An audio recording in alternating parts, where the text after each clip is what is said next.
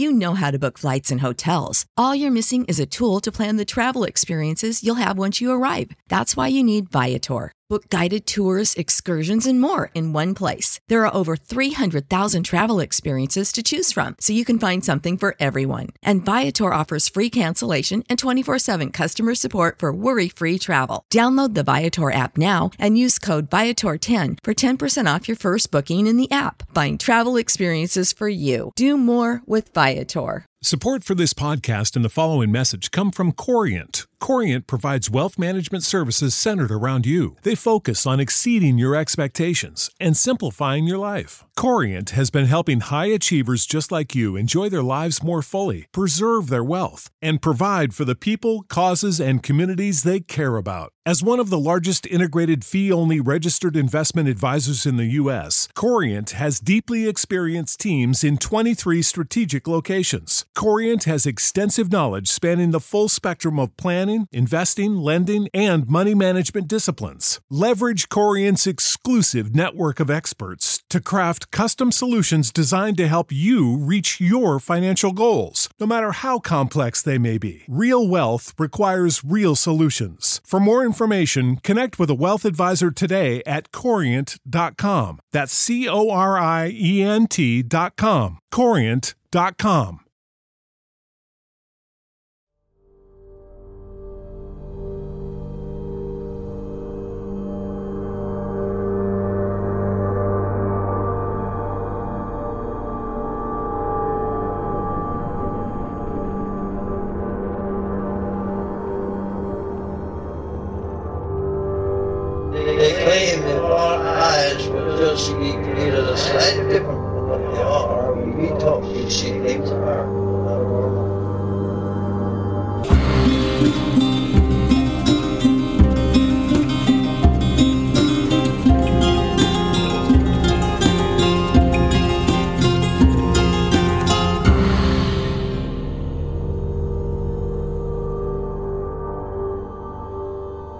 Welcome to Strange Familiars. Are you ready? Do you have your doodly doodly doodlies ready? I do. Because tonight, part two of our clip show, we're going to be hearing some more sounds that we recorded on various on-site episodes. And by we, you mean you and other people, not me. Yes, the, the general Strange Familiars we. The royal we. We're also going to be talking to Jonathan, who has a really interesting story about he went to this place where this guy had some Bigfoot activity, mm-hmm. and he heard some wood knocks, but more interesting than that, he heard these vocals, but they kind of sounded like a buzzing kind of sound, which we talk about in Where the Footprints End. He was very interested. He read the book, and then he contacted us because he's like, oh, I've heard that. It's a very, very interesting story. We're also going to be talking with Kelly, who has a story of a blue light she saw in the Pine Barrens in New Jersey. Before we get into all that, though, yeah, I have some announcements to make.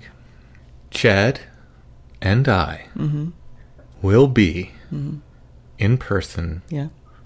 in Morgantown, West Virginia at Cryptid Bash this coming Saturday, August seventh. It's eleven a.m.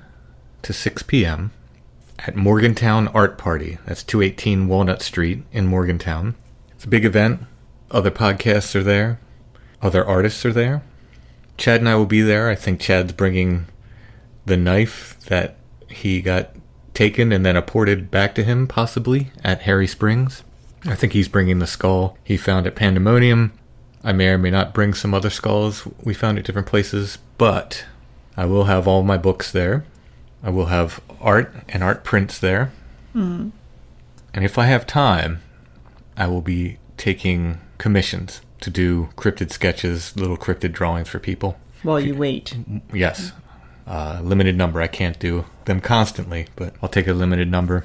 So if you want an original commissioned cryptid drawing, I may have time to do them while we're there. We'll see. And I can't cross state lines, so I can't go along. No, I'm just kidding. I totally could. I just choose not to.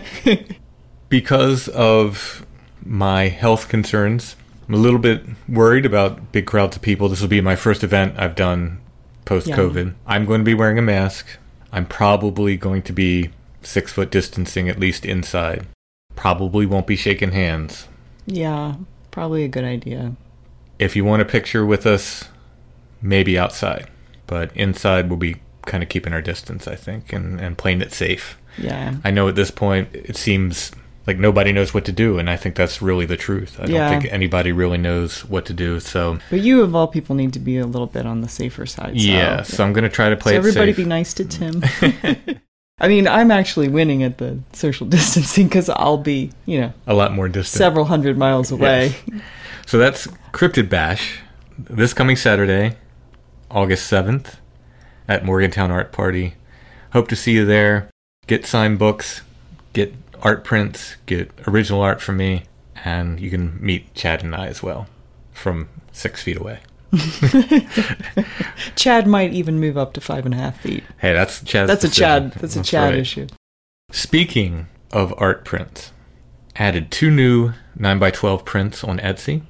These are both selections from the Monsters Under the Hospital Bed. It's the Bigfoot, Big Heart one that everyone seems to love, so that was kind of a no-brainer. And that's one of the prints, and then the Black Dog illustration, which is probably my favorite from that series, I made into a print as well. These are both in our Etsy shop. Of course, if you come to Cryptid Bash, I'll have them there. But if you're not coming to Cryptid Bash, you can find these prints in our Etsy shop. They are on one hundred forty pound watercolor paper. Not to pat myself on the back, but they look great. They do. They look nice on that. They we look... have a printer that's amazing. That's our yeah. print. The people Let's who... give a shout out to Wise Printing. Wise Printing, York, Pennsylvania. Fantastic, fantastic printers. They do all of my art prints, and I could not be happier with them. While you're on Etsy checking out those two prints, you can check out all of our other stuff at Etsy. All of my books are there. Have some original artwork up there. Strange Familiars t-shirts. You added some photos, right? Yeah, I'm in the process of adding quite a bit more, so... Yeah, so we have a lot of old photos up there, besides the photo of the week, which we still have up there, and we'll have a new Curiosity of the Week coming later on in the episode. Our Etsy shop name is Lost Grave, but if you type in Strange Familiars, our stuff should come up. And another announcement. From August fourth through the eighth, everything in our TeePublic store is on sale. Store-wide sale. That's Wednesday through Sunday. Yes. T-shirts... totes, mugs, banners, everything they make at TeePublic, everything will be on sale. It's Leo season. Is that why? They're yeah, celebrating. It's, it's Leo season. This is, they're celebrating your birthday yeah. with the sale at TeePublic. Mm-hmm. That was nice of them. Yes. The link to our TeePublic shop is in the show notes. Click that. Go ahead and check it out. Everything's on sale starting Wednesday, August fourth. You've delayed things long enough, Allison. I know. All these announcements. What are, what's the lunch today? What's lunch B? do, do they still have lunch A and B? I don't think so. I think it's just what microwavable bag of crap do you want? Yeah. Let's get to more of our Ghosts of Audio Past.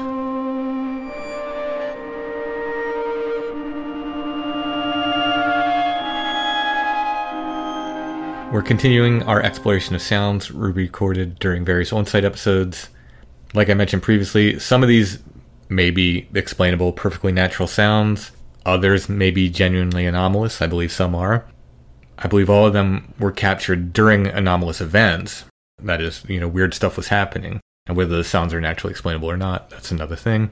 As in our last episode, I'll play most of these clips three to four times so you can hear what we're trying to point out. So to start... Mm-hmm. Let's go to one of my favorite places in York County, Toad Road. Don't Look Behind You. This audio comes from episodes one fifty-nine and one sixty, which we called Synchronicity Storm on Toad Road. If you're not familiar with Toad Road, there's a ton of legends about the place. There's a lot of false information about that place. There's a lot of false information about the place. I wrote two books addressing this. Beyond the Seventh Gate was my first book, and then Don't Look Behind You was a follow-up. Do we need to go over the legends? I guess we can quickly go over the legends of Toad Road. So the one that people talk about as if it's true mm-hmm. and as if it's been around forever is this legend of a burning insane asylum. People still tell me this legend. They've seen, they've been to the insane asylum. Well, been to... No one has told me to my face that they've uh-huh. been to the insane asylum. I've heard people on podcasts claim they've they've gone through the fifth gate and they've seen the ruins of the insane asylum. Mm-hmm. Much like most of life, um, reality versus your imagination is far weirder but more mundane. I don't know where these people are that they're seeing ruins. I, mm-hmm. um, I've hiked the entirety of Toad Road. I'm guessing more times than anyone else alive has probably at this point, honestly. I, or at least recently. It's been closed a long time, and there's yeah. only certain... There's a certain way to get into it that Gideon actually found it. And he knows it, and I know it, and now I believe Chad knows it. And I think I showed Soraya when he was here, but I don't think he could find it again mm-hmm. if he had to. So unless you know that way, I don't think you're walking the entire road. There are ruins along the road. There's ruins of an old flint mill along the road. There are house, several houses that we've seen on older maps that aren't there now, but nothing in the way. Yeah, there was like a hunting cabin that was there, mm-hmm. and then Doctor Belknap's house on the other end was there and was a ruin for a while, but there's it's not there anymore. So the story of the insane asylum that burnt down, complete urban legend with a very small hint of truth that made it stick. You can go all the way back to episodes one, two, and three of Strange Familiars to get into this with more detail, but... There was a, a quote-unquote as- asylum of sorts, uh, more of like a, a self-care, uh, mental and physical health. Yes. Uh, by the time the it burnt down, it was basically an old age home at that point. Yeah, it's what became... Um, the area in York County where the county home is. Right. Which was previously the almshouse. Right. For that part of the county. For that part of the county, yeah. yeah. It was Doctor Crandall's. Doctor Crandall's. Health school. Health school, and then it was Doctor Crandall's, like, fresh air sanatorium or something mm-hmm. like that. So it was a sanatorium. So people think, oh, it was a sanatorium. It had to be a mental hospital. No. Sanatorium was used for any place of medical rest back mm-hmm. in the day. And this burnt down in the fifties, I think. Yeah, because there are people that um, still talk about it. And that is actually located kind of across the street from where you sell your books at American Daydream. Yeah. So that did burn down. And it's kind of kind of near Toad Road. Yeah. But no yeah. one got hurt. There were. It was not an insane asylum. There was not a mad doctor. Keeping private yeah. people in his... in his basement in his doing basement. experiments on them. Yeah, and then there wasn't a time when um, escaped, quote-unquote, mental patients were running through the woods. Yeah, like none, it, of, none of this happened. And it's it's really sad because Doctor Belknap did live at the end of mm. Toad Road, and he gets bound up into these stories, either as the quote-unquote mad doctor, because mm. he happened to be a doctor and he happened mm. to live at the end there, or somebody in the local paper one time printed this story that it was called Toad Road because he had toad statuary everywhere, and he collected toads, and he was mm. a big fan of toads. I found photos of his house. No toads. No toads, no toad statuary, mm-hmm. nothing around there. His house was, right at the end, it was the American Legion Lodge that was actually owned by the Shoe Wizard. Oh, yeah, we have to do a story about... The Shoe House? I finally, after decades and decades of living here, got to go to the, the Shoe Wizard house, which is a gigantic... Shoe House. Shoe House. It's one of the like kind of uh, roadside America attractions that you'd see on the old Lincoln Highway that goes through York. So Haynes, the guy who built the Shoe House, mm-hmm. he owned this lodge at the end there, and they, he gave it to the American Legion, so they called it Haynes Lodge or Haynes mm-hmm. American Legion Lodge. There's also a Wizard Ranch in Helm. And I always wonder, why is that Wizard Ranch? Well, oh, it's he was the, the shoe, shoe Wizard. He was the Shoe Wizard, and so he... They even have stained glass in that. In the in the shoe house of him holding a shoe. Yeah. It's the coolest place. So in any case, that became Doctor Belknap's house. It was in disrepair. He fixed it up, made a beautiful stone house out of it. I don't know whatever happened to this to his house. I don't think it burnt down. I don't think it would burn. I think they must have torn it down for one mm-hmm. reason or another. That was at the end. It's really sad because Doctor Belknap gets bound up into mm-hmm. these stories as this mad doctor. And I often say he might have been angry mm-hmm. because... Even back then, people came to this area to do legend tripping and stuff. Mm-hmm. And he probably had a bunch of kids on his property. Yeah. He probably didn't want them there. So he might have been an angry doctor, mm-hmm. but he wasn't mad. He wasn't yeah. insane. He wasn't practicing on people.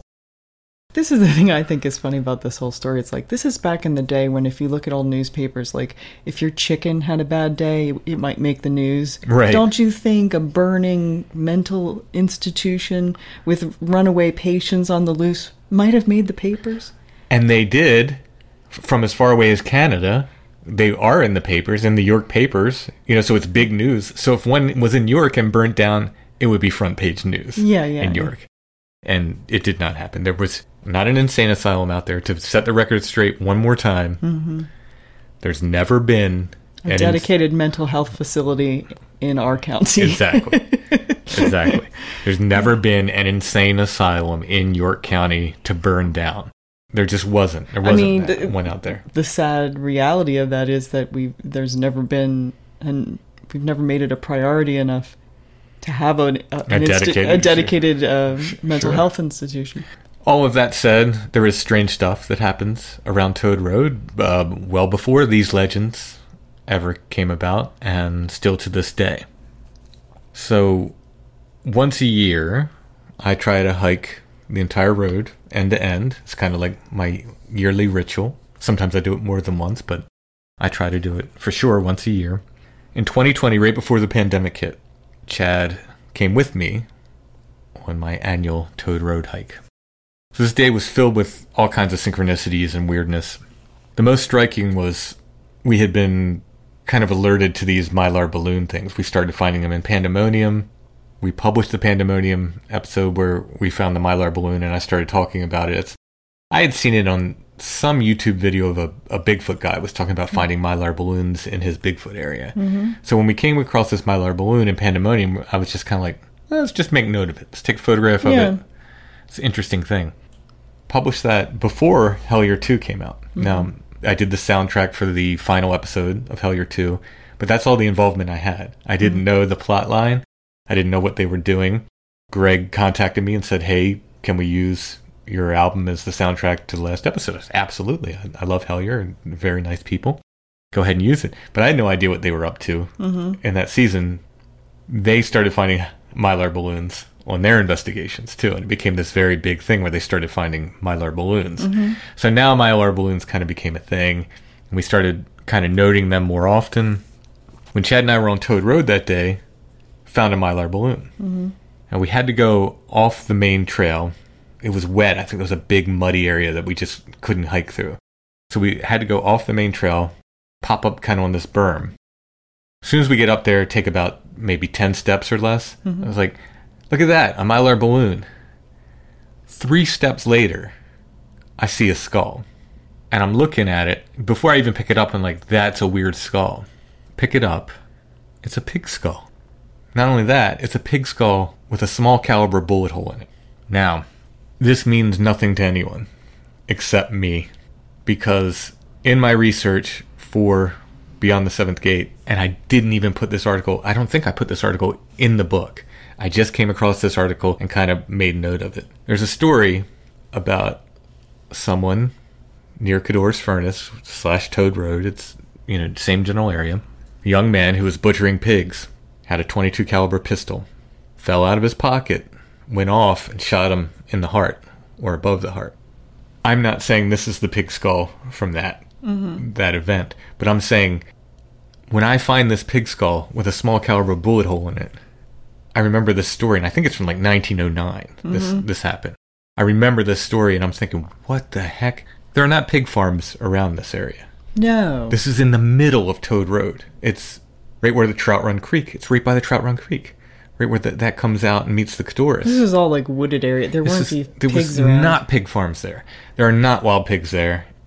There just aren't. We've had a wild pig, I think, in York County, but it was a, like an escape thing. Somebody brought it in mm-hmm.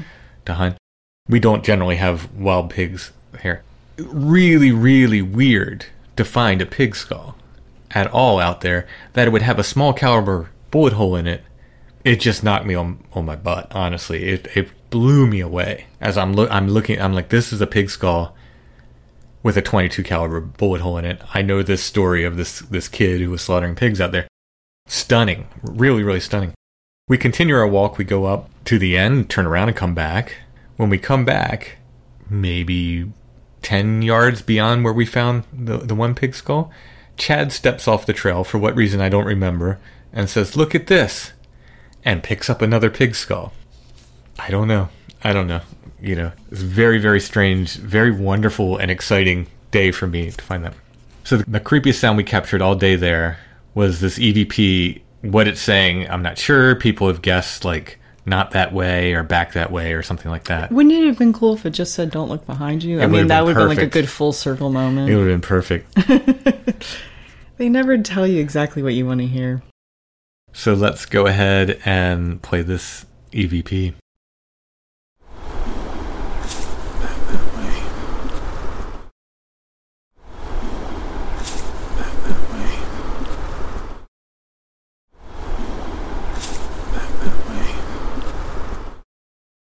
All right, the next thing we captured was a knock and reply. We were hearing stuff kind of on the hill above us that day.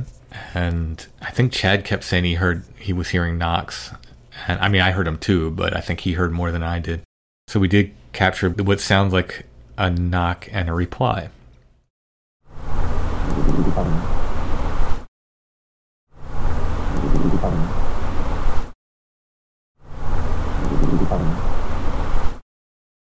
Okay. Remember last episode when you talked about E V Ps and stomach growls? Yeah. There were sounds in this episode, the original episode. Mm-hmm. I played it. You can go back and listen. And I was like, this is a weird groan that we captured. This is a weird growl. Mm-hmm.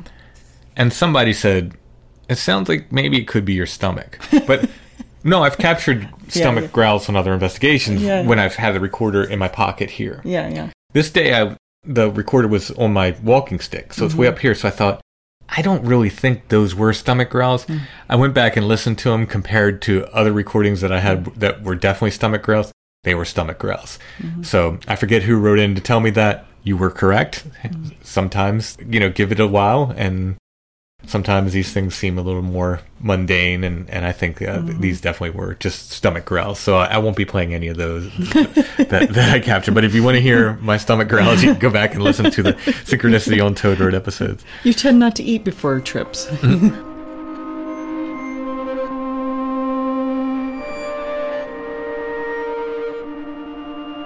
All right, so now we're going to episodes one sixty-nine and one seventy. I called this the Forgotten River Bigfoot Investigation. This is from October twenty nineteen. It's just before I went to the first Strange Realities conference. I was called by a Bigfoot witness. He had some experiences along the Susquehanna River in York County. Chad and I went out there one evening in October. We started hiking into this area. We hiked two to three miles into the woods just to see what we could see. The guy told me around where he was having experiences. He was camping out there fishing. And he, I forget if he had something thrown at him or he got yelled at. I forget the experience. He didn't see a creature, but he felt it was Bigfoot-like. So we found the area where he was camping, probably. We looked around. And then we just hiked past that on into the, the woods. And we got really deep in there into this like creek valley. It was absolutely beautiful, stunningly beautiful creek valley. As we're entering this creek valley, we heard the sound of a car door slamming. I had the recorder on. I had heard this sound before. Not just a car door slamming. I mean, mm-hmm. like an, an anomalous car door slamming. I was on Toad Road the year before with someone else doing my annual hike. And we were walking not far from where Chad and I found that pig skull. Mm-hmm. And I heard a car door slam that sounded like it was right in my right ear, to the point where I looked around and I started wondering, like, who's got a four-wheel drive and, and drove down in here? You know, where did this sound come from? Could not figure it out. Didn't have a recorder with me that day, or at least I didn't have it running, so I didn't capture it that day. On this day of the Forgotten River Bigfoot investigation, there were no cars anywhere near us. No boats on the river beside us. There's no roads anywhere near us, and no parking area. In fact, a, a guy came down. He was a hunter. He was not presently hunting. I think mm-hmm. he was kind of scouting out the area. And he came down past us, and we asked him, we said, where's the closest parking area or road? And he's like, oh, like way, way up there. I forget how far away. Mm-hmm. It was like too far away to hear a car door slam, especially through the trees. So John Keel noted the two most frequently reported sounds during paranormal incidents are babies crying mm-hmm. and car door slamming. I think Ron Moorhead said they heard a car door slamming sound when they were at the Sierra camp. They were like ten miles from anywhere up there in the Sierra Nevada. What did people hear before cars? I, maybe they would just Did describe. Did they hear horses? Yeah, they got a saddle. They hear a saddle being put on. I don't know, maybe maybe it was the same thing, but they would just describe it as a bang or a hollow yeah. thud or something. You know, someone I, loading things in the back of a wagon. Yeah, who knows? I heard a baby crying one time when we went to a certain place in Gettysburg, which we will be talking about with much more detail. Very soon. Very soon. This was on a cold November night. Got out of the car, didn't have the recorder running, because literally as soon as we got out of the car, we heard a baby crying. Didn't see anyone around. Who would bring their baby out in the cold? Well, that's my question, because it was for, I don't know, a little while, too, we heard this. Are you sure it wasn't like some sort of animal, like a fox or something? It or... sounded like a baby crying, oh, and it could have been somebody, could have been somebody around. Maybe somebody yeah. had their baby out there, you know, I, but I don't know. That seems unlikely. Know. The strange thing about the Forgotten River Bigfoot thing, and maybe it's because we recorded literally the night before I went to Strange Realities. I remember on the way out of the woods, it got dark on us. We hiked in, it was still light, mm-hmm. and it got dark on us quickly. And we're coming out of there. I tripped on a root and hurt my knee really bad. Like, really, really hurt myself right before I went down to Tennessee. Maybe I willfully forgot about it because of that reason. It was months and months and months. This just sat in my file, and I never listened to the audio. And then one day I was kind of looking through and I was like, oh, wait a minute. I heard the car door sound. That yeah, see if I got it kind of yeah, thing. Yeah, I wonder if I caught it. I wonder if I caught it. So I don't know if anyone, I know other people have heard the anomalous car door sound. I don't know if it's ever been recorded. Mm-hmm. We got it. And as far as I know, this might be the only time anyone's actually recorded the anomalous car door sound in the woods or, you know, on a paranormal investigation. So we'll go ahead and play it again.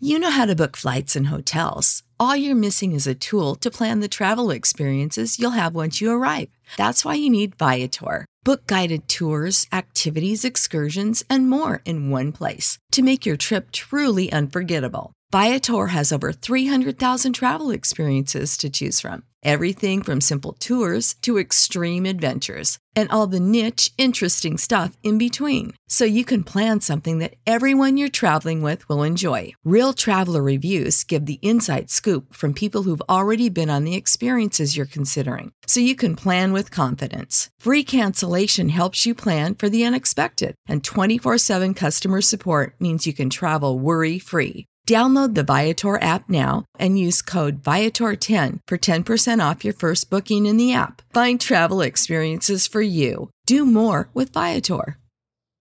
When you need mealtime inspiration, it's worth shopping Kroger, where you'll find over thirty thousand mouthwatering choices that excite your inner foodie. And no matter what tasty choice you make, you'll enjoy our everyday low prices, plus extra ways to save, like digital coupons worth over six hundred dollars each week. You can also save up to one dollar off per gallon at the pump with fuel points. More savings and more inspiring flavors make shopping Kroger worth it every time. Kroger, fresh for everyone. Fuel restrictions apply.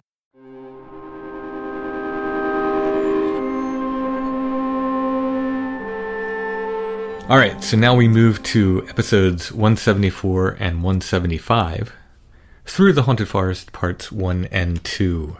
This is our series to do with Michaux Forest, sometimes covering our own experiences, sometimes when we meet witnesses there. We met Ken in the area. He took us to a couple places where he had Bigfoot encounters. The second location was our first time we went to Harry Springs, with Ken took us there. And that's an area which we return to with some frequency. While we were at Harry Spring, we captured several pieces of audio. We heard a kind of screech. This may have been a bird. I'm not sure.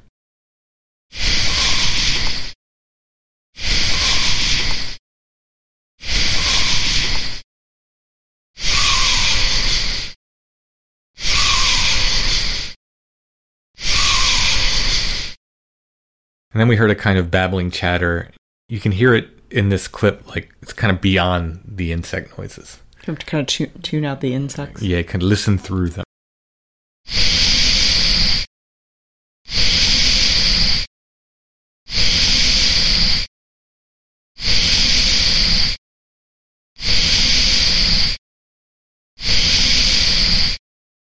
What time of year was that? Oh, now you're really trying me. Well, just do a vague season. Was it summertime? No, I don't think so. I think it might have been spring. Might have been fall, early fall. I forget. I honestly, I forget. I'm sure on the episode we say I should have made note of that. We've been to Harry Springs so many times, all times a year. Yeah, they just kind of blur to, together. Yeah, it starts to blur together for me.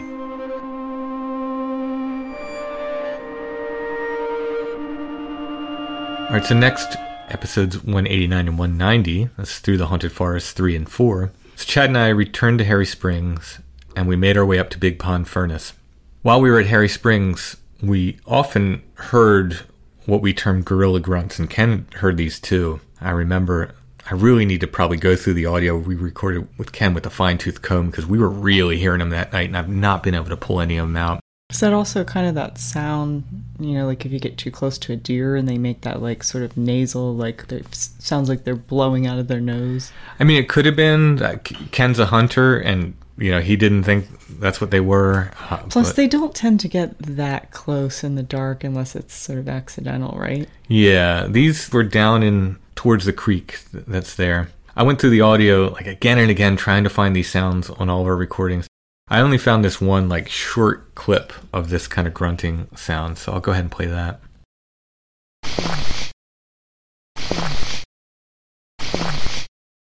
So, on the way up to Big Pond Furnace, this was one of those things, Chad's driving, I'm just kind of lazily looking out the window, you know, mm-hmm. seeing what I can see. I saw what seemed to be something, like, I thought it was a person, mm-hmm. squatting down by a tree along the side of the road. To the point where I, I said, Chad, you got to back up. We got to look back here. Back up. Of course, we back up. Nothing there. So did I see anything at all? I don't know. It was enough to make me back take pause and, and, yeah. and tell Chad to back up. We get to Big Pond Furnace, which is a, an old iron furnace, not far from Harry Springs. We got out, and, and Chad goes right to the furnace because he wants to check out the furnace. And I start walking down the road. I didn't get very far. I don't know, maybe maybe twenty yards before there's this huge crash. And it sounded like somebody took a tree, a living tree, that's like six or seven inches in diameter, and just snapped it in half. It was so loud, and it scared me so much. I mean, it, it just backed me right up. Terrifying, like, because it's pitch dark. Oh, you're in the dark. Oh, yeah. It's just pitch dark. I'm I'm headed down this road. It's probably midnight or after at this point. And just this crack, and you just hear a crash after that. It's completely unimpressive on the recording. You were recording. I was recording. And it sounds like it sounds like just, someone taking a toothpick and if that. I mean, you can barely hear it at all. It's so disappointing because this one I was so excited for because I thought, like, this is going to be so impressive because it was so scary. I think I even let out an expletive when it happened because mm-hmm. it scared the heck out of me. In this clip, when I play it, you'll hear me talk about car sounds. Now, I'm not saying that this was a car that made this sound, nor am I saying it's the anomalous car door slam mm-hmm. sound again. What I'm talking about is we were down in Harry Springs before and we thought we heard a car. Mm-hmm. It was like some kind of loud sound or something. And, and I say to Chad, well, there's our car sound, meaning maybe that's what we heard in Harry Springs and we thought was a car. Maybe we were hearing whatever mm-hmm. that was. So that's what I'm talking about. I don't think a car made this sound. It was a, it was definitely somebody, something snapping a tree or a tree snapping on its own. Whoa! All right. That, uh, that was our car sound. That wasn't a car. That was. I know, but I mean that's that's mountain. That's what we heard before. That was something big.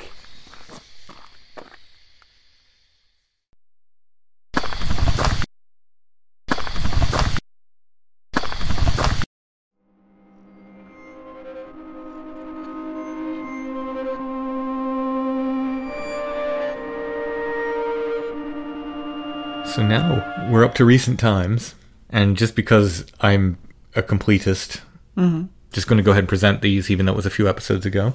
So not long ago, we went to an area in Maryland that we call Gazoo's Woods. It's a nature preserve. There was a pretty intense Bigfoot encounter that's on the B F R O page there. That's why I originally went there. We had some little strangenesses there concerning stuffed animals and so forth. I encourage everyone to go ahead and listen to episodes two forty-two and two forty-three, Gazoo's Woods Part one and two, for the full story. So we get out of the car that night. This was our first nighttime visit. Things got weird immediately. and of course, owls came in.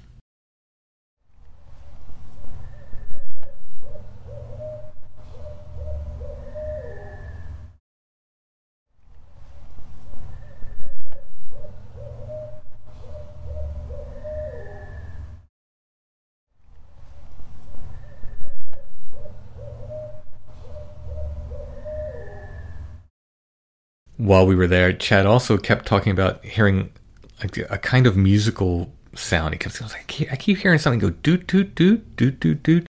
And I would, I didn't hear this. I didn't know what mm-hmm. he was talking about until I did the editing.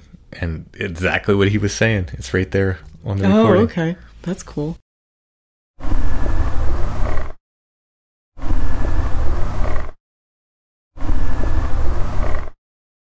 So we captured something else that starts out sounding like a bark, but not quite. I think it's important to point out that while we were there, we didn't hear any dogs. Mm-hmm. So if we're anywhere recording on site, what we try to do for two reasons. If we hear something and we know what it is, we try to say, oh, that was an owl. Mm-hmm. That's a dog barking. Oh, that's a coyote.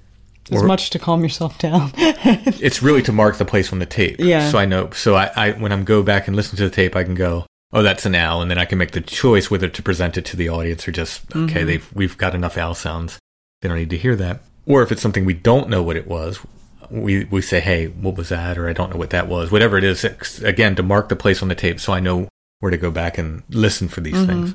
So we would have noted out loud if there were dogs barking. Mm-hmm. We didn't hear any dogs barking this night. So this sounds starts out sounding like it's a bark, but not quite. And then it kind of changes a little bit.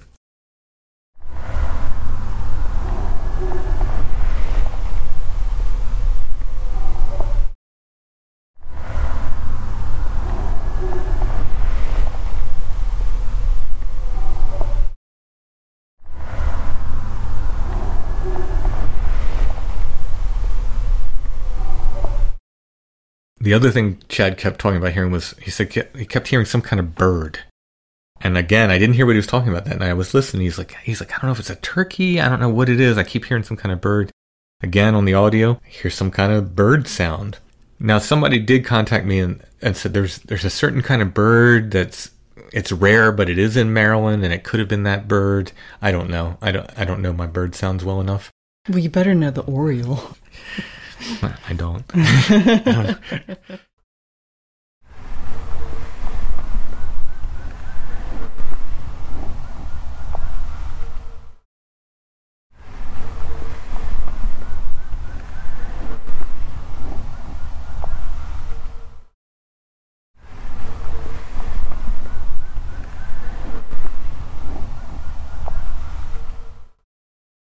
Okay, here's another kind of woofing sound we heard. Again, there were no dogs that we heard See, that, that night. This is exactly why I don't accompany you on any of these trips.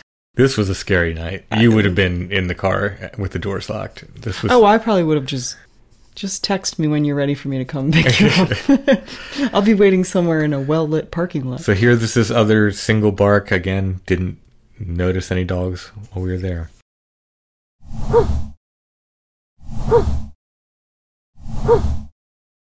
So we heard this weird cry. It was just a quick burst off in the woods.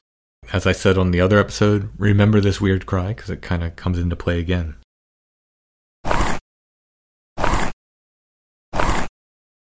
So we were at the, what I call the top part. It's actually south, but it's uphill. So okay. is, is it the upper part or is it lower because it's south of, of the lower part? However you want to put it. We were at the graveyard, which is kind of on a hill. We came back around to the other side and came into the woods that way. So we're in this woods. We see this red eye shine. Now, there's not many things that even can have red eye shine. Uh, these were big, by the way, which eliminates things like rats and little critters that sometimes... What's the biggest you know, thing that can have red eye shine? A bear. Oh, that's not cool. Depending on its diet, bears can have... Red, green, I think blue, yellow. They, oh, yeah, really? yeah. They, it really depends on their diet. Their eye shine can change. It depends on the diet. Yeah, yeah. It's really interesting. So is the red related to an iron thing, or I don't? Yeah. Oh, I need to know about this. Yeah, you, you'll have to research it. I did that much research to talk about eyeshine for the Bigfoot book, so I know that the best... But not humans? They don't? Humans don't have eyeshine at all. Okay. Because we don't have a tapetum lucidum. We don't have that membrane in the back of our eyes that, that reflects light. Like deer. If you see a human's eyes in flash photography... Yeah. That's actually the red blood vessels in your eyes. Oh, that you're seeing illuminated. So, yeah. That's not a tapetum lucidum. So only a few things that can have red eyeshine at all, and only big thing that I know of, at least in this area. Mm-hmm. There might be big animals, maybe tigers or something, I don't know. But in, in North America, in, in this specific part of North America, the only big thing that can have red eyeshine is a bear. Have you thought about devil dogs? Could have been a devil dog for sure. So, so we see this red eye shine, yeah, and it was like... very disconcerting because I'm here. Chad moves down the trail towards it a little bit, kind of at an angle. Purposefully? Towards it? Yeah. He wants to try to figure out what it is. I had the eye shine in my headlamp, and then it's gone. If something closes its eyes, wouldn't it do that? Possibly. Chad says he can still see it, though, so I'm wondering if it turned its head mm-hmm. to look at him, because I couldn't see it anymore, but... That's very worrisome when you see big eyeshine in the woods, in the dark woods, mm-hmm. and now you don't see it. I wanted to keep an eye on this thing. Yeah. I wanted to know where it was. But Chad said he could still see it.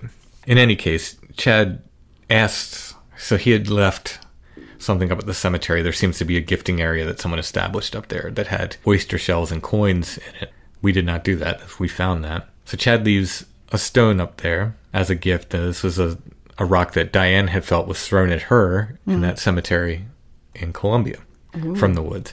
So Chad leaves us, and he he says, I left you something up there. I would like something in return, please. Oh, no, no, no. I Yeah, this is exactly what I'm thinking. Like, don't do, don't, that's He's, not, you don't do that. This is the folkloric equivalent. Yep. He, this, it's like breaking the rules. As soon as he says that, we hear this weird cry. Like, immediately afterwards, this weird cry comes from the woods. It was so creepy. Did you capture that? We did. So here's this. This is right after Chad asked for his gift in return. I'll give you a gift.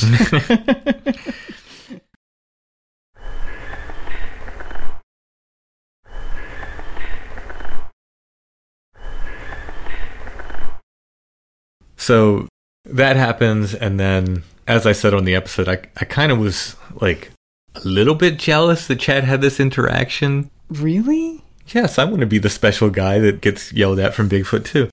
In any case, we're standing there, and and I, I guess Chad had asked, give us a sign if you don't want us here, if you want us to leave, or something like that. Mm. And it went dead quiet.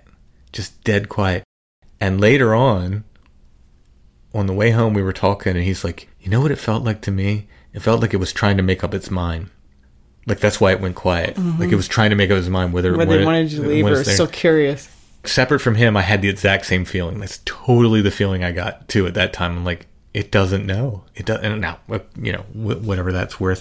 In any case, I said, we had the feeling that things had been thrown at us mm-hmm. all night.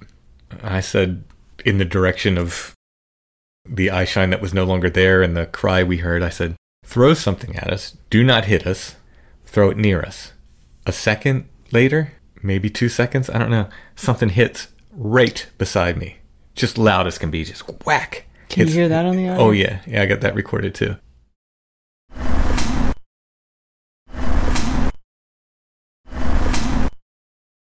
We took that as time to go. That was enough.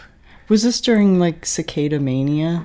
No, cicadas were crying that night. I went back a couple of days later. You can hear them in the Gazoo's Woods part two, and they were, it was like deafening loud. Yeah. There.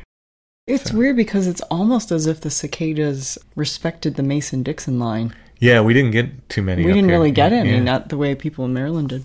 Something landed next to me. I didn't see what hit the ground. I honestly was way too concerned about keeping whatever that was in my headlamp to look for a stone or mm-hmm. an acorn or whatever could have hit the ground next to us. So I don't know what it was, but it very impressive. It's very, very impressive. Do you ever record the sound of you and Chad peeing yourselves? I've not done that yet. You know, I've talked to so many witnesses. I've heard witnesses like on Sasquatch Chronicles again and again, so scared that they peed themselves. I've only been that scared, and that was from a, a human being. Yeah, yeah. You don't even realize it's happening. You're just like, oh, I guess that does happen as a fight or flight mechanism.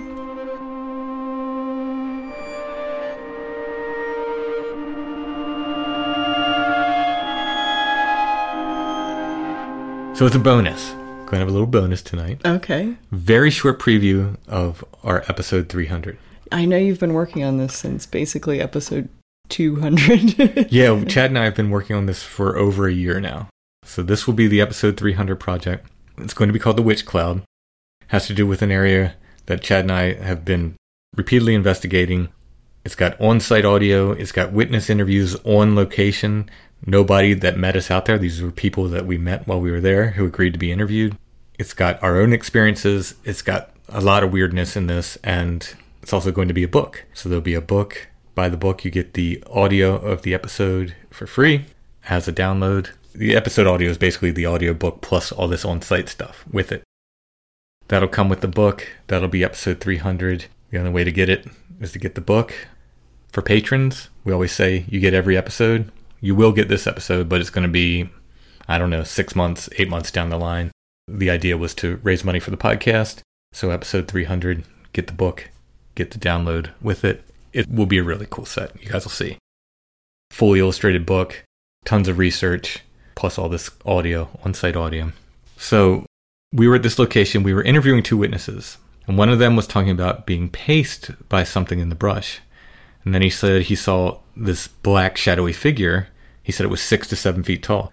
These are ghost hunters. These are not Bigfoot people. Mm-hmm. These people are repeatedly describing things pacing them in the woods, things hitting the ground, things whacking trees, and these figures that are, the one guy said was wider than Chad and I together, seven feet tall. This guy saw a seven foot tall black thing cross the path while we're talking to him. After he says he heard something pace him in the brush. This this guy was a ghost hunter. He said he's never coming back to this place again, this particular place we were. He said... He, See, you know, that's the smartest thing I've heard the whole night. He, well, he said, I don't know. He's, so I said, are you coming back to Gettysburg? Because he'd been there before. And he's like, yeah, I'm going to keep him back to Gettysburg. He's like, I don't know about this place, though. So... Now, were these people that had their own audio equipment? Were they recording any of this? These were ghost hunters. They have all kinds of ghost boxes and ghost apps on their phone. All kinds of equipment. All kinds of crazy laser grids that if anything breaks the laser grid, it sets off an alarm and all this stuff. What? They set up all kinds of... You should see the equipment these ghost hunters have. It's pretty great. With fifty thousand dead people in like a three-day period of time, there should be a, a decent amount of... people walking through that grid. Well, the interesting thing about this project is it's given me the opportunity to question exactly what ghosts are. In the same way with Where the Footprints End, I got to question exactly what Bigfoot is, because a lot of what people are experiencing in these locations mm-hmm. really don't seem to act like the spirits of dead people, nor look like them. So uh, that's the... They weren't Victorian. Well, I would like to see a Victorian Bigfoot. Could you draw me like a dandy Victorian Bigfoot? I could. But I won't. But I won't. Come on. Can't we make dandy Bigfoot?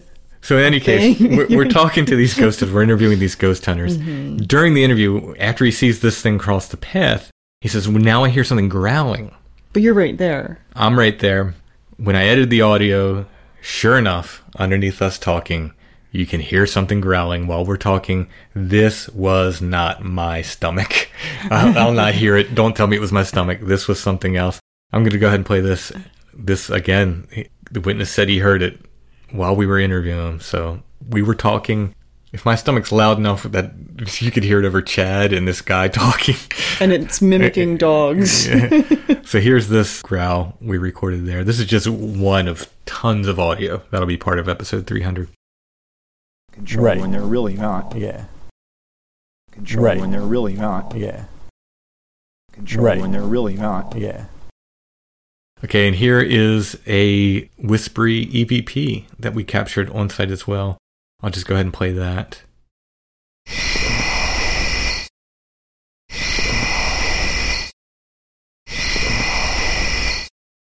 Like I said, there's tons more of this audio that's going to be part of the Witch Cloud. It takes the form of a book with accompanying audio, on-site audio, interviews. There's owls, there's bangs, there's knocks, there's cries, there's E V Ps, there's ghost box sessions.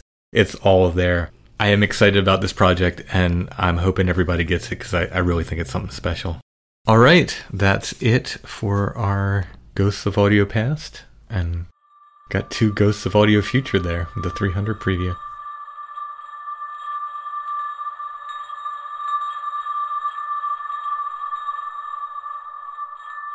ninety days to the perfect puppy.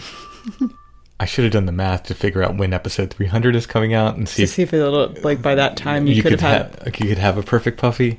I'm not sure. At this point, you could have a perfect puppy by just about Halloween. If you start now. I mean, if maybe if your puppy's a little bit more exceptional than the average puppy, and you could do it in eighty-eight days. Yeah, maybe you could have a perfect puppy by ha- Halloween. Certainly by Thanksgiving. Yeah, if your puppy's a little behind, Christmas maybe. ninety Days to the Perfect Puppy. You can find them at sit happens dot u s. Mm-hmm. Look for the ninety Days to the Perfect Puppy link. Mm-hmm. They have a relationship-based approach to training that helps you and your puppy become perfect for each other. They have online sources, mm-hmm. such as Video Lesson, a secret Facebook group. I'm actually a member of this group, Sans Puppy. Mm-hmm. Got secret access. You can watch other people's puppies. Well, actually, someone recently requested help with an issue, and then a bunch of people chimed in with, like, how Helpful they could help them, including Tina. So you get help from other puppy owners, and you get help from long-term trainers. You know, I think Tina's been doing dog training forever, maybe. Yeah. Excellent group. It's an excellent program. Of course, you can get one-on-one options as well. But ninety Days to the Perfect Puppy help you understand how your dog thinks, which is not how you think. No. Puppy might use an abacus where you use a calculator, and apply proactive training methods so you and your puppy can become perfect for each other. It's not about making the puppy perfect. It's about helping you understand each other. You become perfect for each other. Again, you can find them at sit happens dot u s. Look for the ninety Days to the Perfect Puppy link at the top of the page. This will be good for all those Halloween puppies people get. Can you imagine going to a house and they give you a puppy? Like, you hold out oh, your, it, like a little, one like of those little... pumpkin. The plastic pumpkin, and oh, they put a puppy, a puppy in, in it. it. I want to go to that house.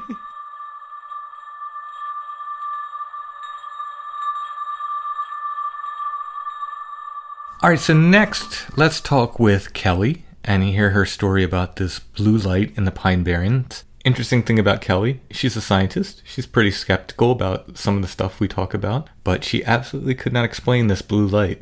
And she talked to her other friends, as you'll hear, who are in the science, and asked them, do you have any explanation for this? So it's, you know, I think we have plenty of truly unexplained stuff, but here's a scientist presenting something that she feels is truly unexplainable, whatever it is. So let's talk with Kelly and hear her story.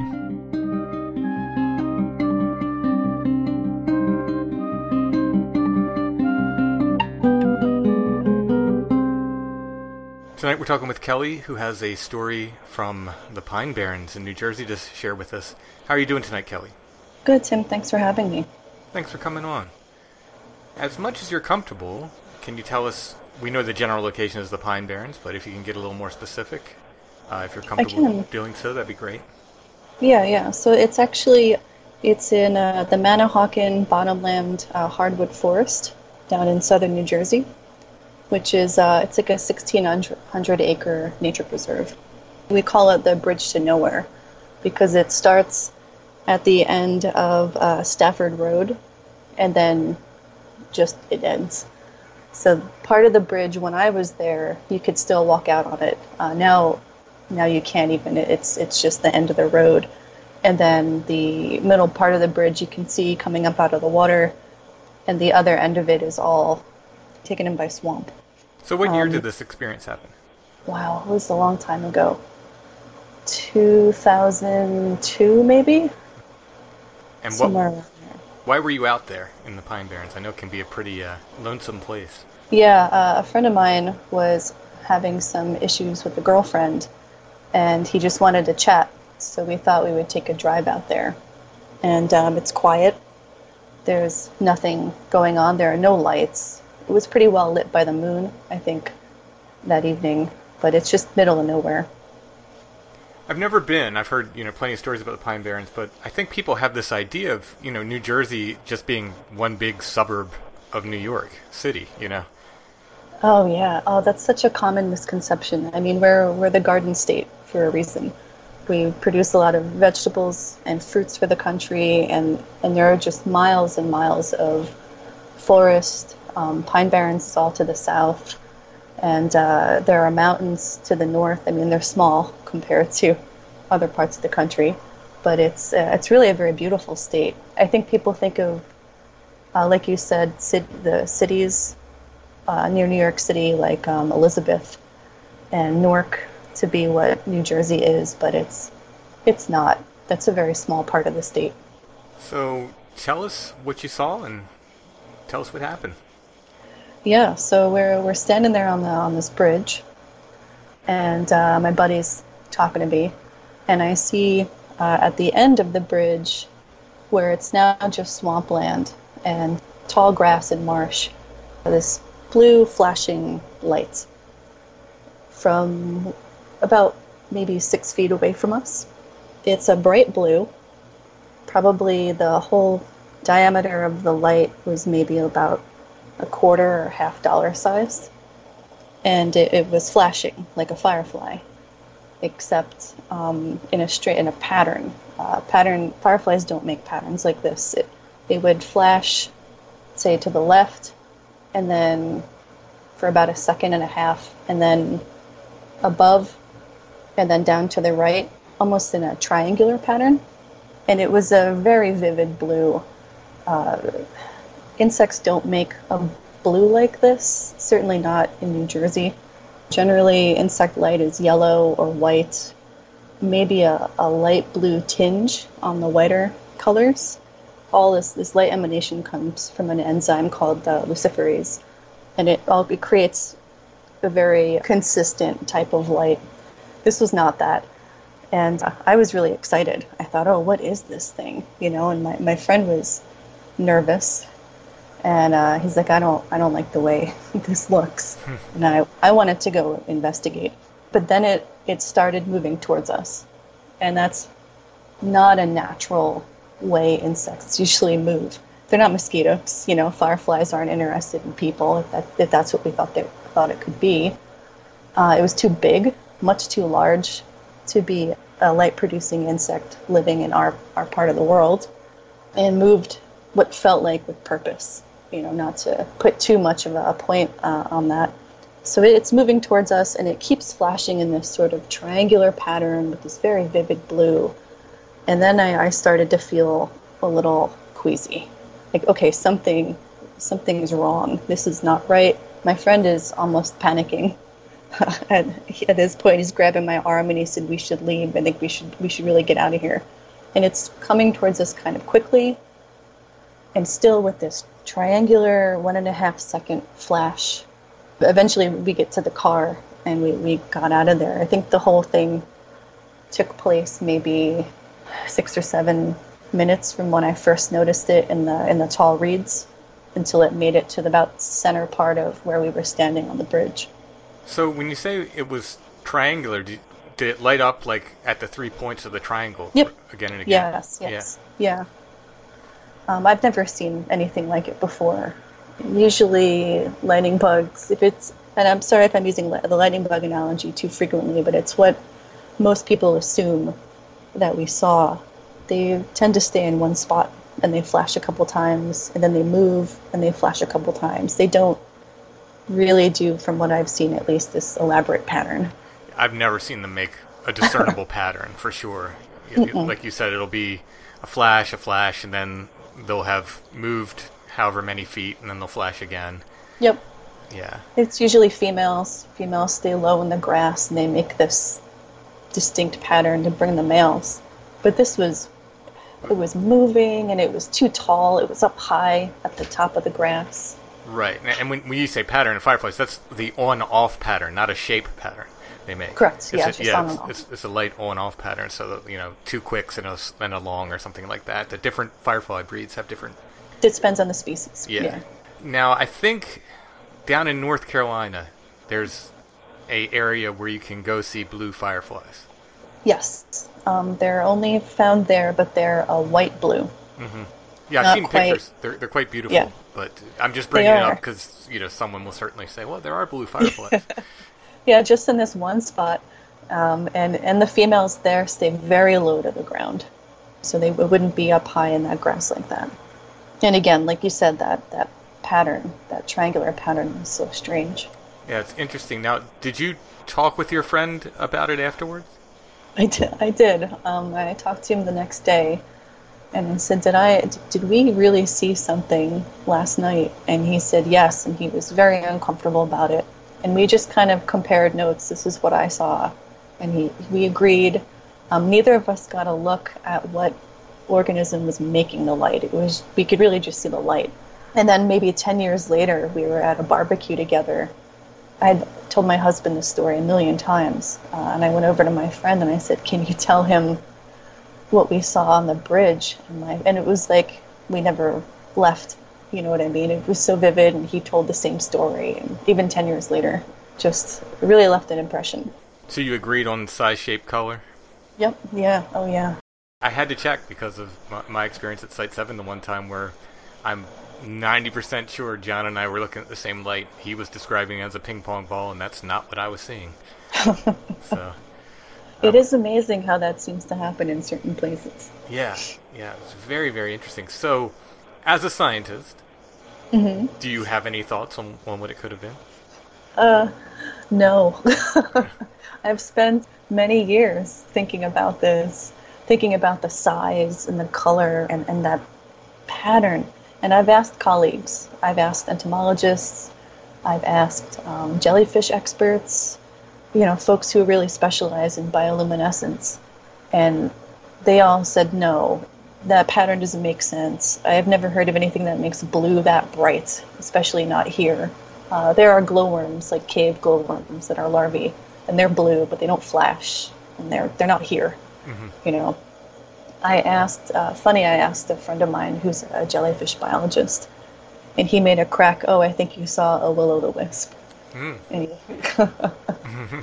which um, which seems to be the most, uh, I, I suppose, likely paranormal explanation. Yeah, I would, whatever that means. I think, you know, will-o'-the-wisp yeah. is a, sort of a catch-all for mystery lights for for sure, but... Uh... Oh, definitely. Well, that's so interesting, though. I would love to talk to these experts on bioluminescence about glowing eyes. Oh, oh, glowing eyes are due to the uh, tapetum lucidum in the back of the eyeball.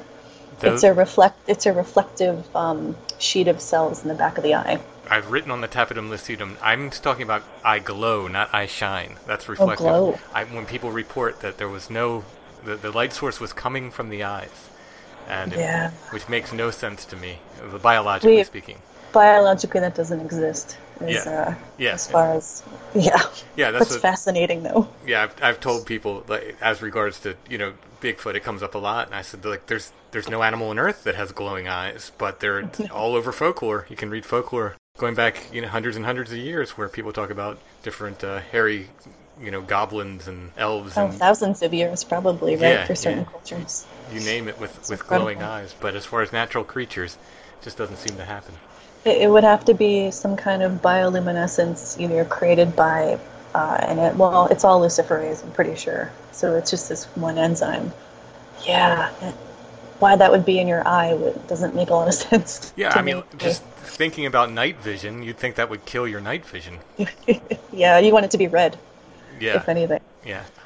Kelly, thank you so much for sharing your story. Yeah, absolutely. I'm happy to share. Thanks for having me.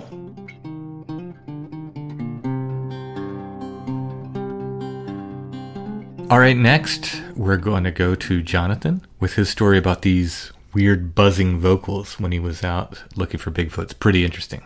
Isn't there, like, sometimes a buzzing noise that just kind of is a portent of just supernatural or... Oh, or yeah. Like... The, the buzzing noises come with U F O experiences. They come with N D Es. They come with uh, psychedelic experiences. Uh, yeah, that's why it's really important, I think, to note that these buzzing vocals are also heard around Bigfoot experiences.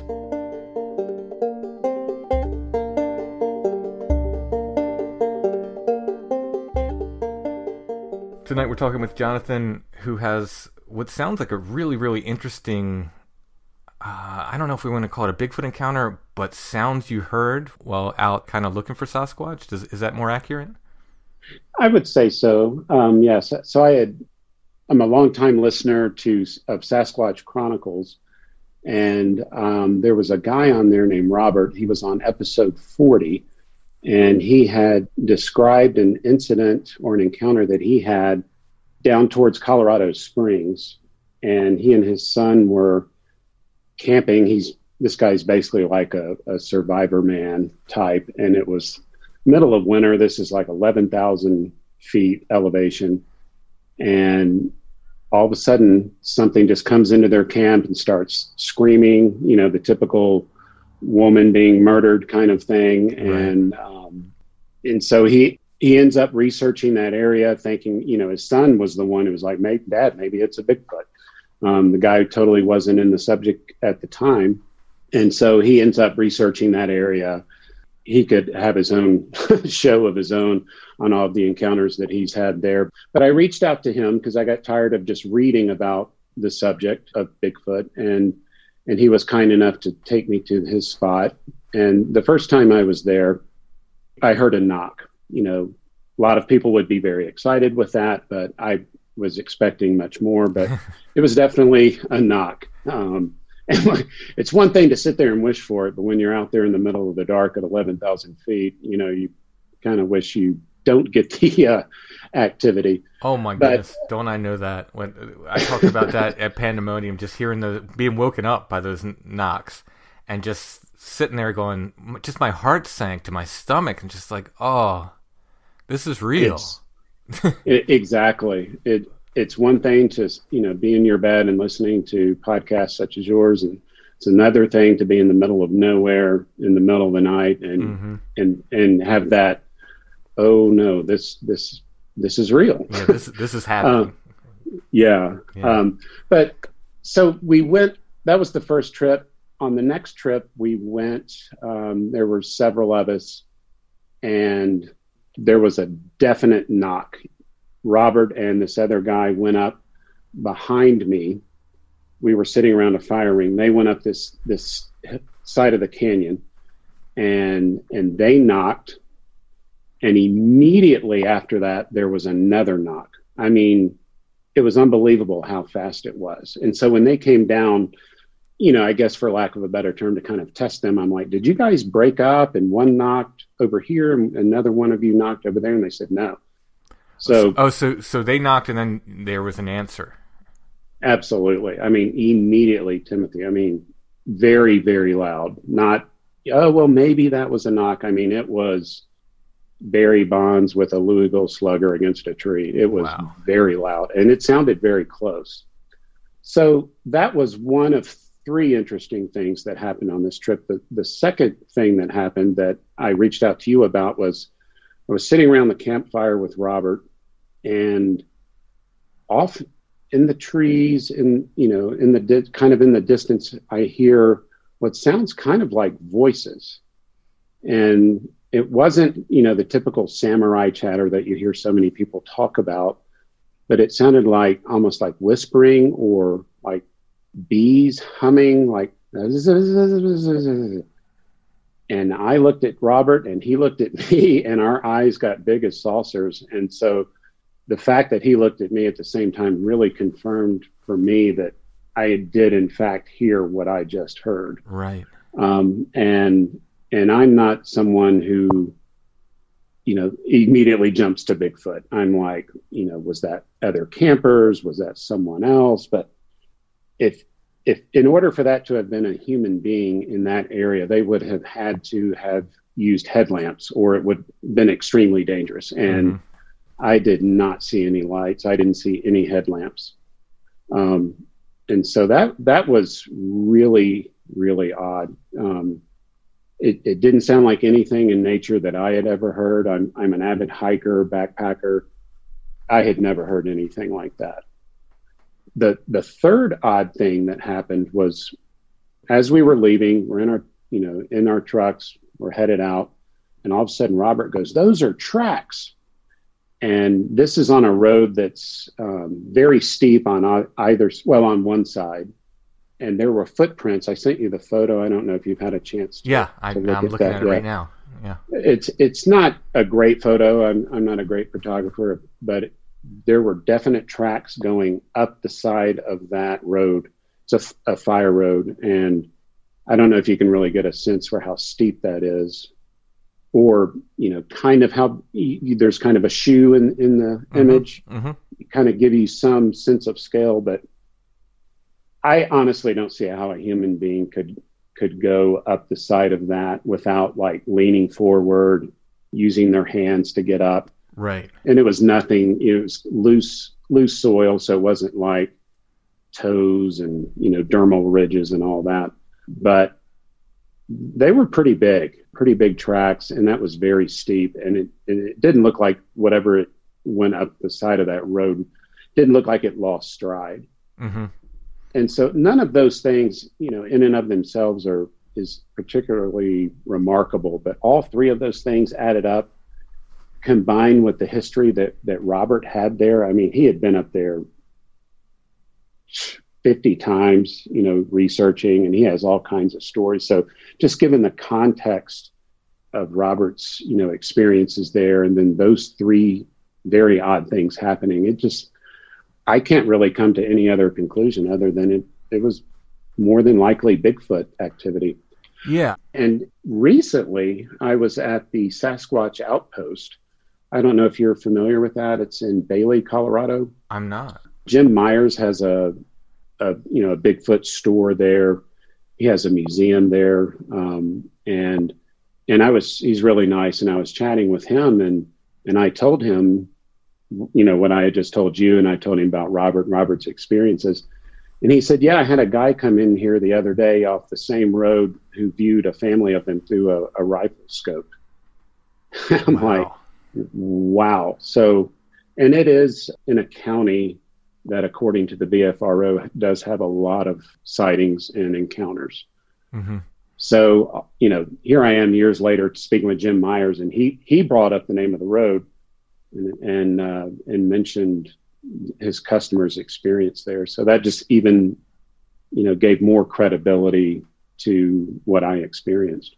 Yeah. Now this, I'm curious about this, this buzzing sound. You said it sounded like, was it like human speech, but you couldn't make it out? Is that? It, it sounded like,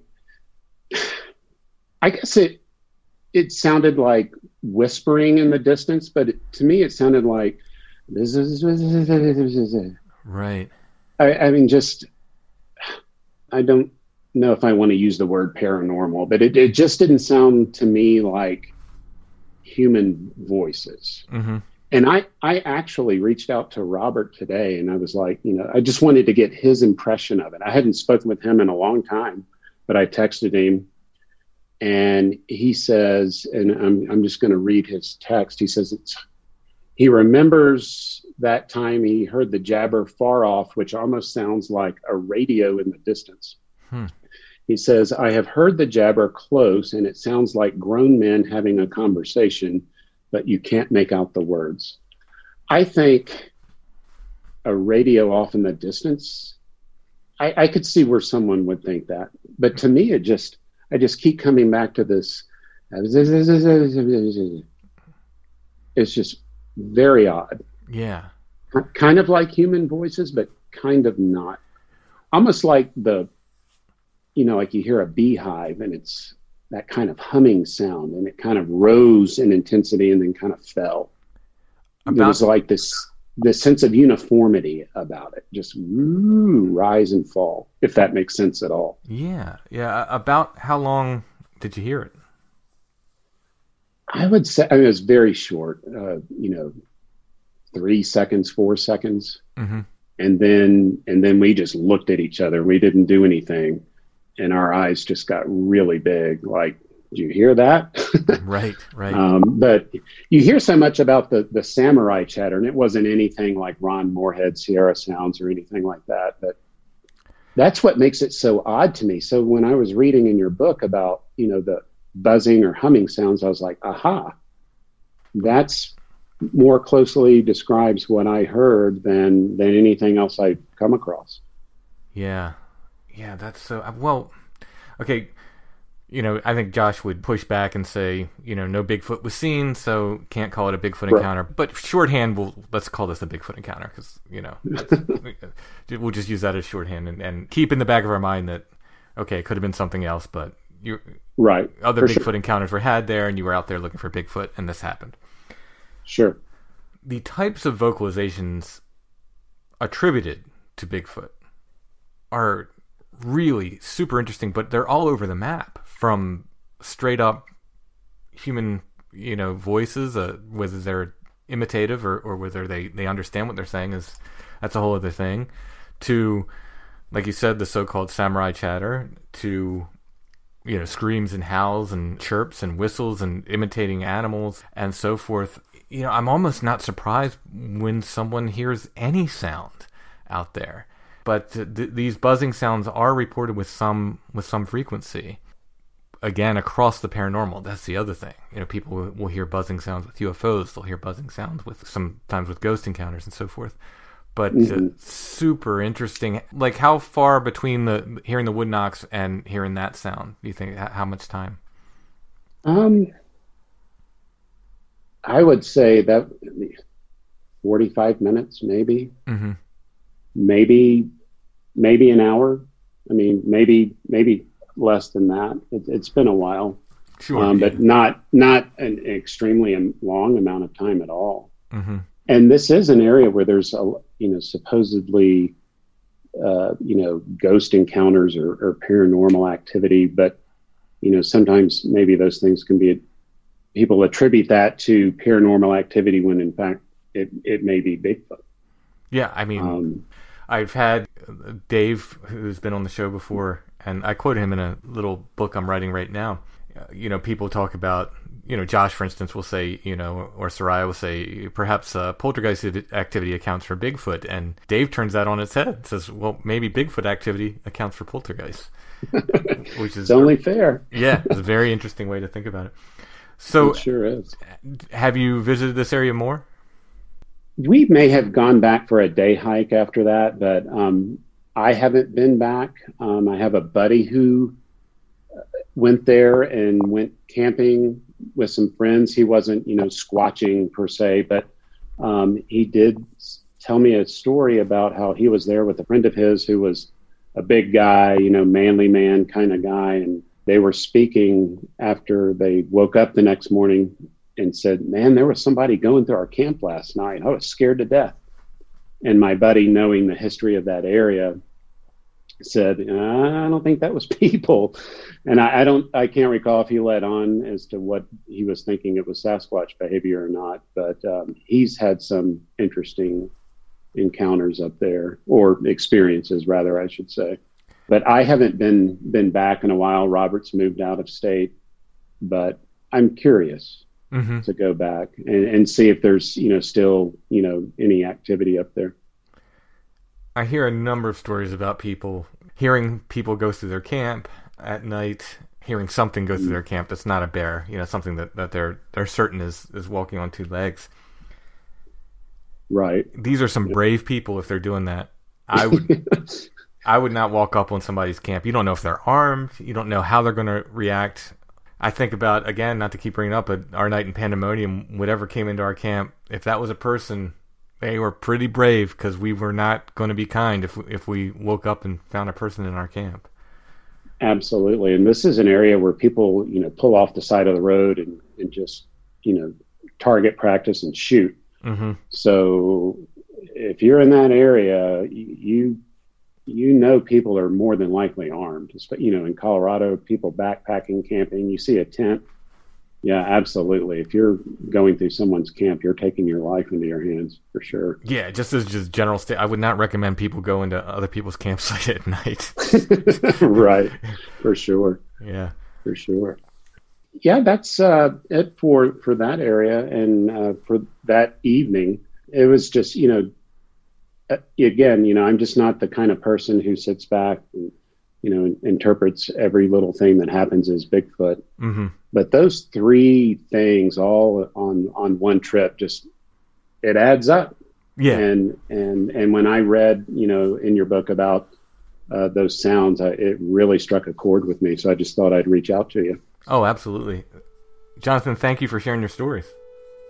Well, thank you, Timothy. It's nice to meet you.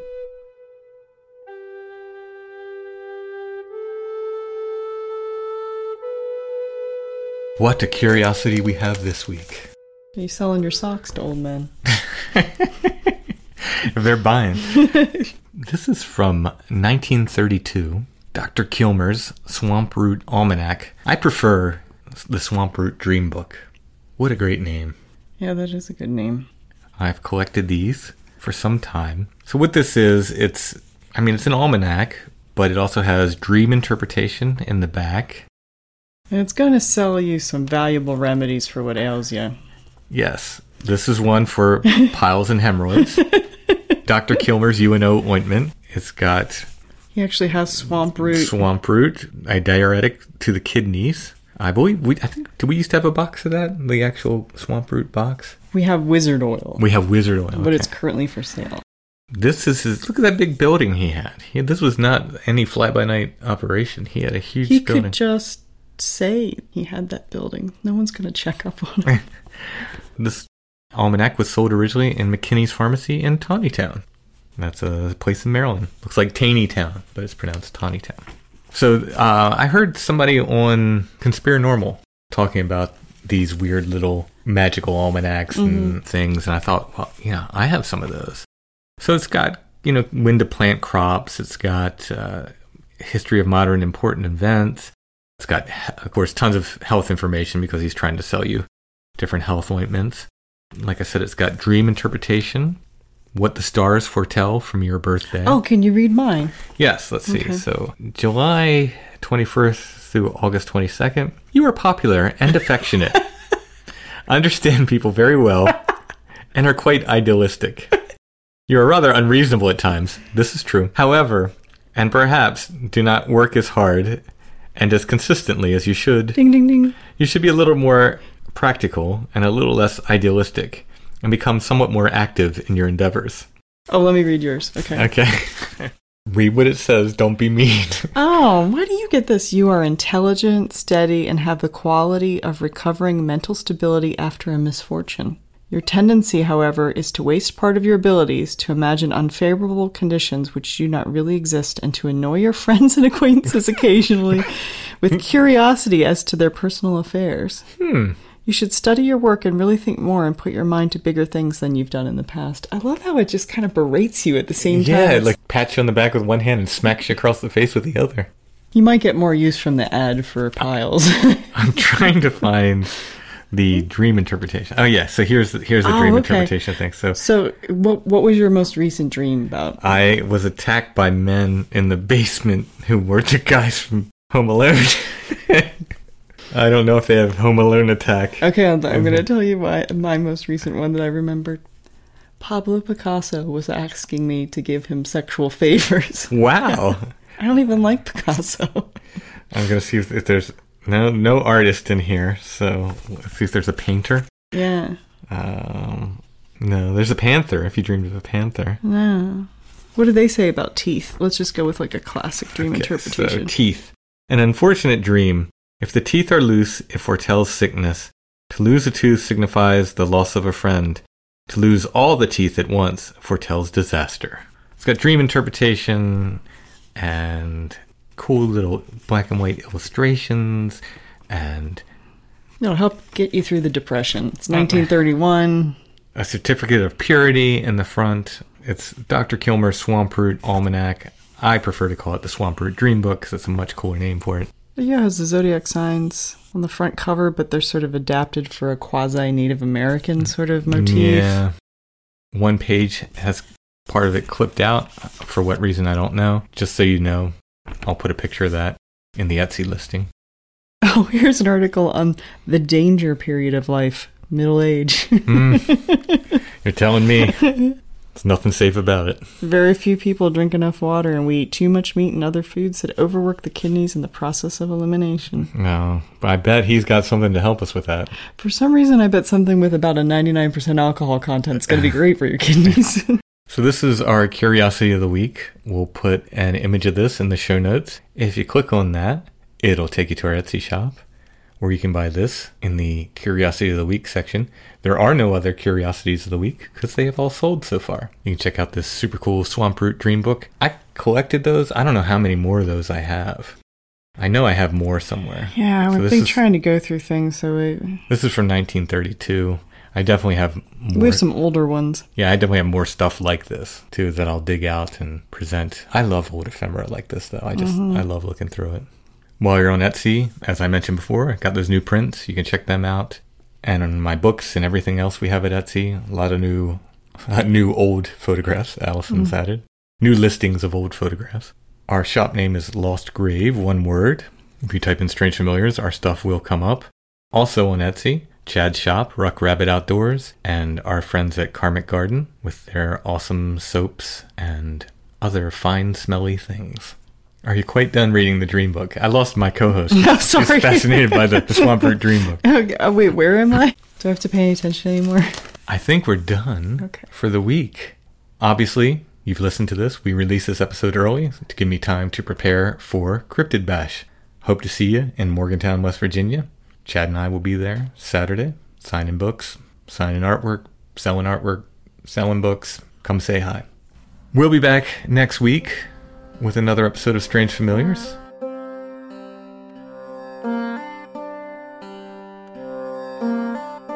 Strange Familiars is a production of Dark Holler Arts, music, books, art, podcasts, and more. Intro and background music is by Stone Breath. If you want to hear more or purchase music by Stone Breath, you can go to stonebreath dot bandcamp dot com. Strange Familiars is on Facebook, facebook.com slash Strange Familiars. That makes sense. Mm-hmm. If you're on Facebook, you can join the Strange Familiars Gathering group. We talk about all things paranormal and spooky and fun and you name it. If you're on Instagram, you can find us. We're at Strange Familiars. Follow us, like our posts. And if you're on the web, looking for us, we are at w w w dot strange familiars dot com.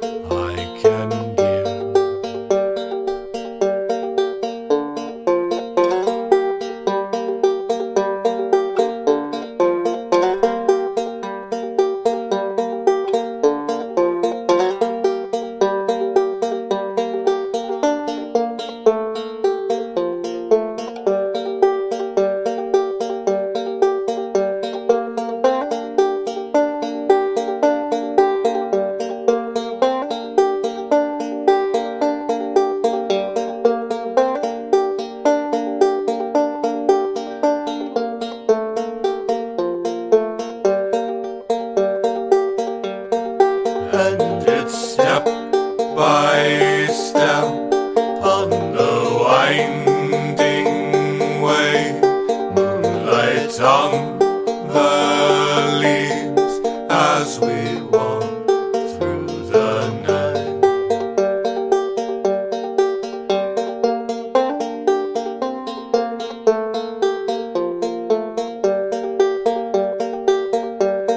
night. For we've lost our way, and we have no home.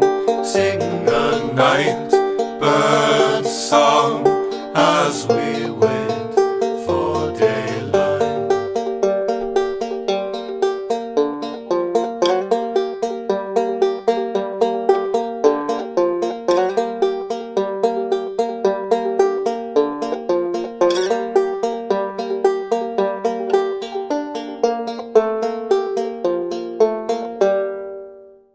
Support for this podcast and the following message come from Corient. Corient provides wealth management services centered around you. They focus on exceeding your expectations and simplifying your life. Corient has been helping high achievers just like you enjoy their lives more fully, preserve their wealth, and provide for the people, causes, and communities they care about. As one of the largest integrated fee-only registered investment advisors in the U S, Corient has deeply experienced teams in twenty-three strategic locations. Corient has extensive knowledge spanning the full spectrum of planning, investing, lending, and money management disciplines. Leverage Corient's exclusive network of experts to craft custom solutions designed to help you reach your financial goals, no matter how complex they may be. Real wealth requires real solutions. For more information, connect with a wealth advisor today at corient dot com. That's C O R I E N T dot com. corient dot com. You know how to book flights and hotels. All you're missing is a tool to plan the travel experiences you'll have once you arrive. That's why you need Viator. Book guided tours, excursions, and more in one place. There are over three hundred thousand travel experiences to choose from, so you can find something for everyone. And Viator offers free cancellation and twenty-four seven customer support for worry-free travel. Download the Viator app now and use code Viator ten for ten percent off your first booking in the app. Find travel experiences for you. Do more with Viator.